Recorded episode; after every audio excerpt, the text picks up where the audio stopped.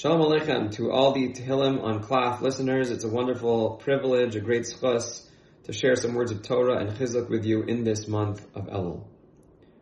The truth is, the month of Elul is a particularly auspicious time for the recitation of Tehillim. As much as many of us have the minute to recite Tehillim every day of the year, there are several minhagim in Klal Yisrael that highlight the unique significance and importance of reciting Tehillim during the month of Elul.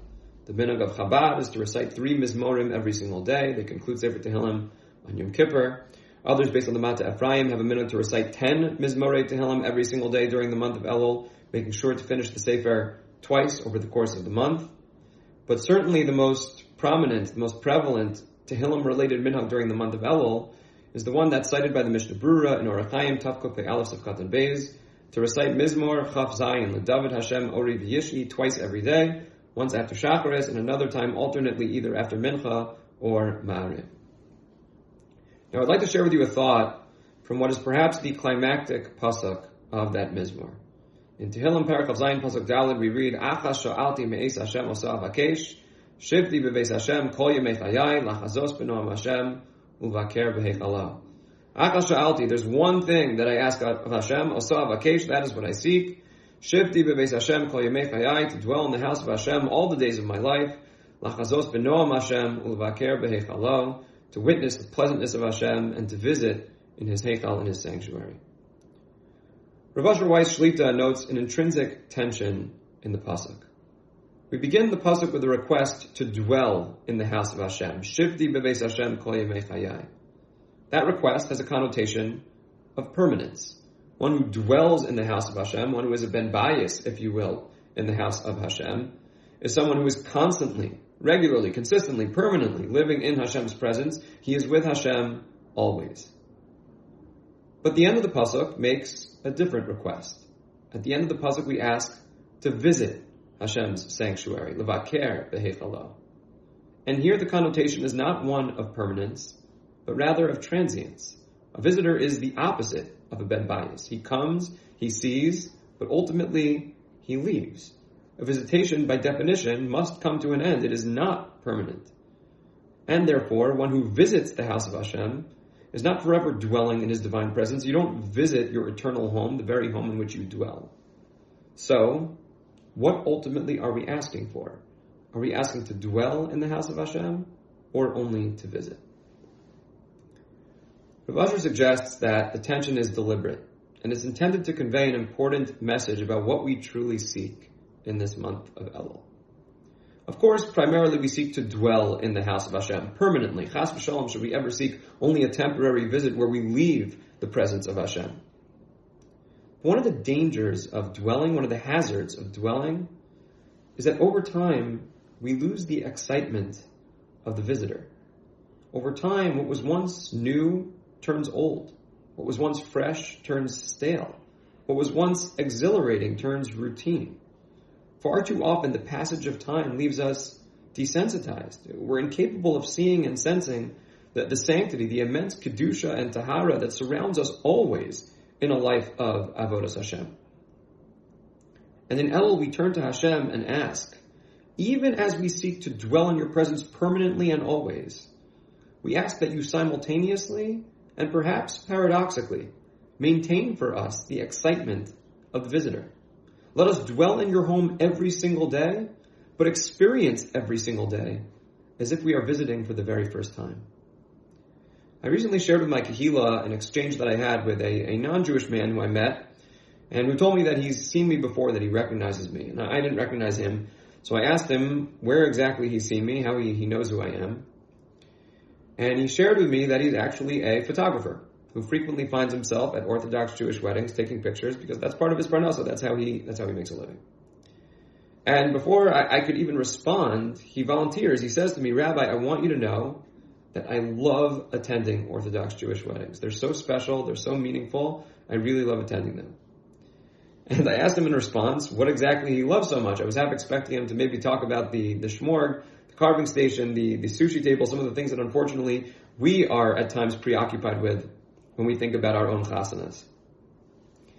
And he said to me, Rabbi, the pure happiness and joy, what we would call the, the pure simchas chasan v'kala, that you experience at a Jewish wedding, is unparalleled. You don't have it anywhere else. And he went on to describe what a chasana is like from his perspective. He says you, you, get to the dance floor, there's this wall in the middle of the dance floor, and the men are on one side and the women are on the other side, and everyone is dancing in this single large circle. Everyone's dancing around the, the bride or the groom, respectively. And, and he says to me, that's beautiful. He says, you don't have that anywhere else at any other kinds of, of weddings. This communal experience of celebration, everyone dancing together, everyone dancing excitedly around the, the chasan or around the kala. He says, and then one person gets into the middle to dance with the groom, and they're dancing with such energy and excitement. He describes to me the, the Kates of Merakton. They sit in the middle and people start dancing in front of them. They dance and they juggle and they put on costumes. He says to me, Rabbi, I do lots of weddings of all stripes and colors. But there is no pure happiness and joy like there is at a Jewish wedding.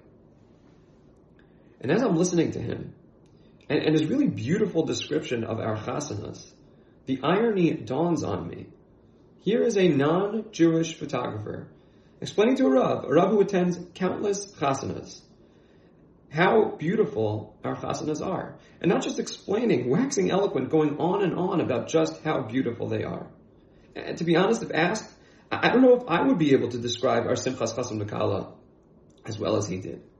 He was the Mavaker, the visitor, who had a fresh perspective and due to that fresh perspective was able to perceive that, that happiness, joy, and excitement that I had somehow grew numb to, that I needed to be revisited, that I needed to be rekindled.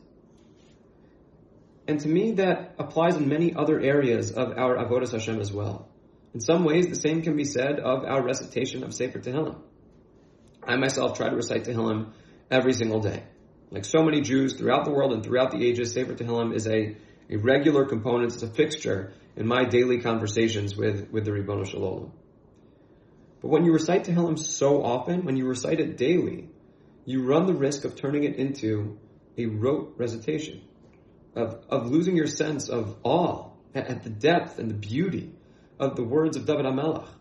When we spend Kol Yemei Chayenu every day of our lives with David HaMelech Sefer, we sometimes ironically lose our sense of wonder. Or, as I sometimes say, in our pursuit of saying all the words, we forget to let each word penetrate our neshama, penetrate our soul.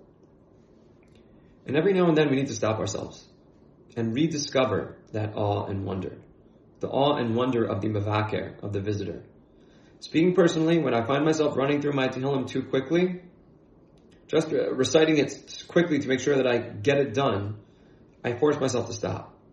To just read it more slowly. To read it with an open mind, and more importantly, with an open heart. There is so much spiritual depth in the words of Tehillim. The Gemara Pesachim Daf Kuf Zayin Aleph records the opinion of Rabbi Yehoshua. It's an opinion that's partially adopted by the Chachamim as well. That David HaMelech composed the Tfilos of Sefer Tehillim for the Tzibor. He composed them for us. He had each and every one of us in mind when he wrote the Sefer.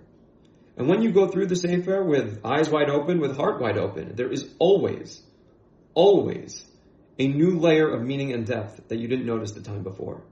There's always some way in which it reaches out to, to our souls, to our neshamos. At the same time, expresses the inner yearnings of our neshamos to Avinu Shebashamayim, to our Father in heaven.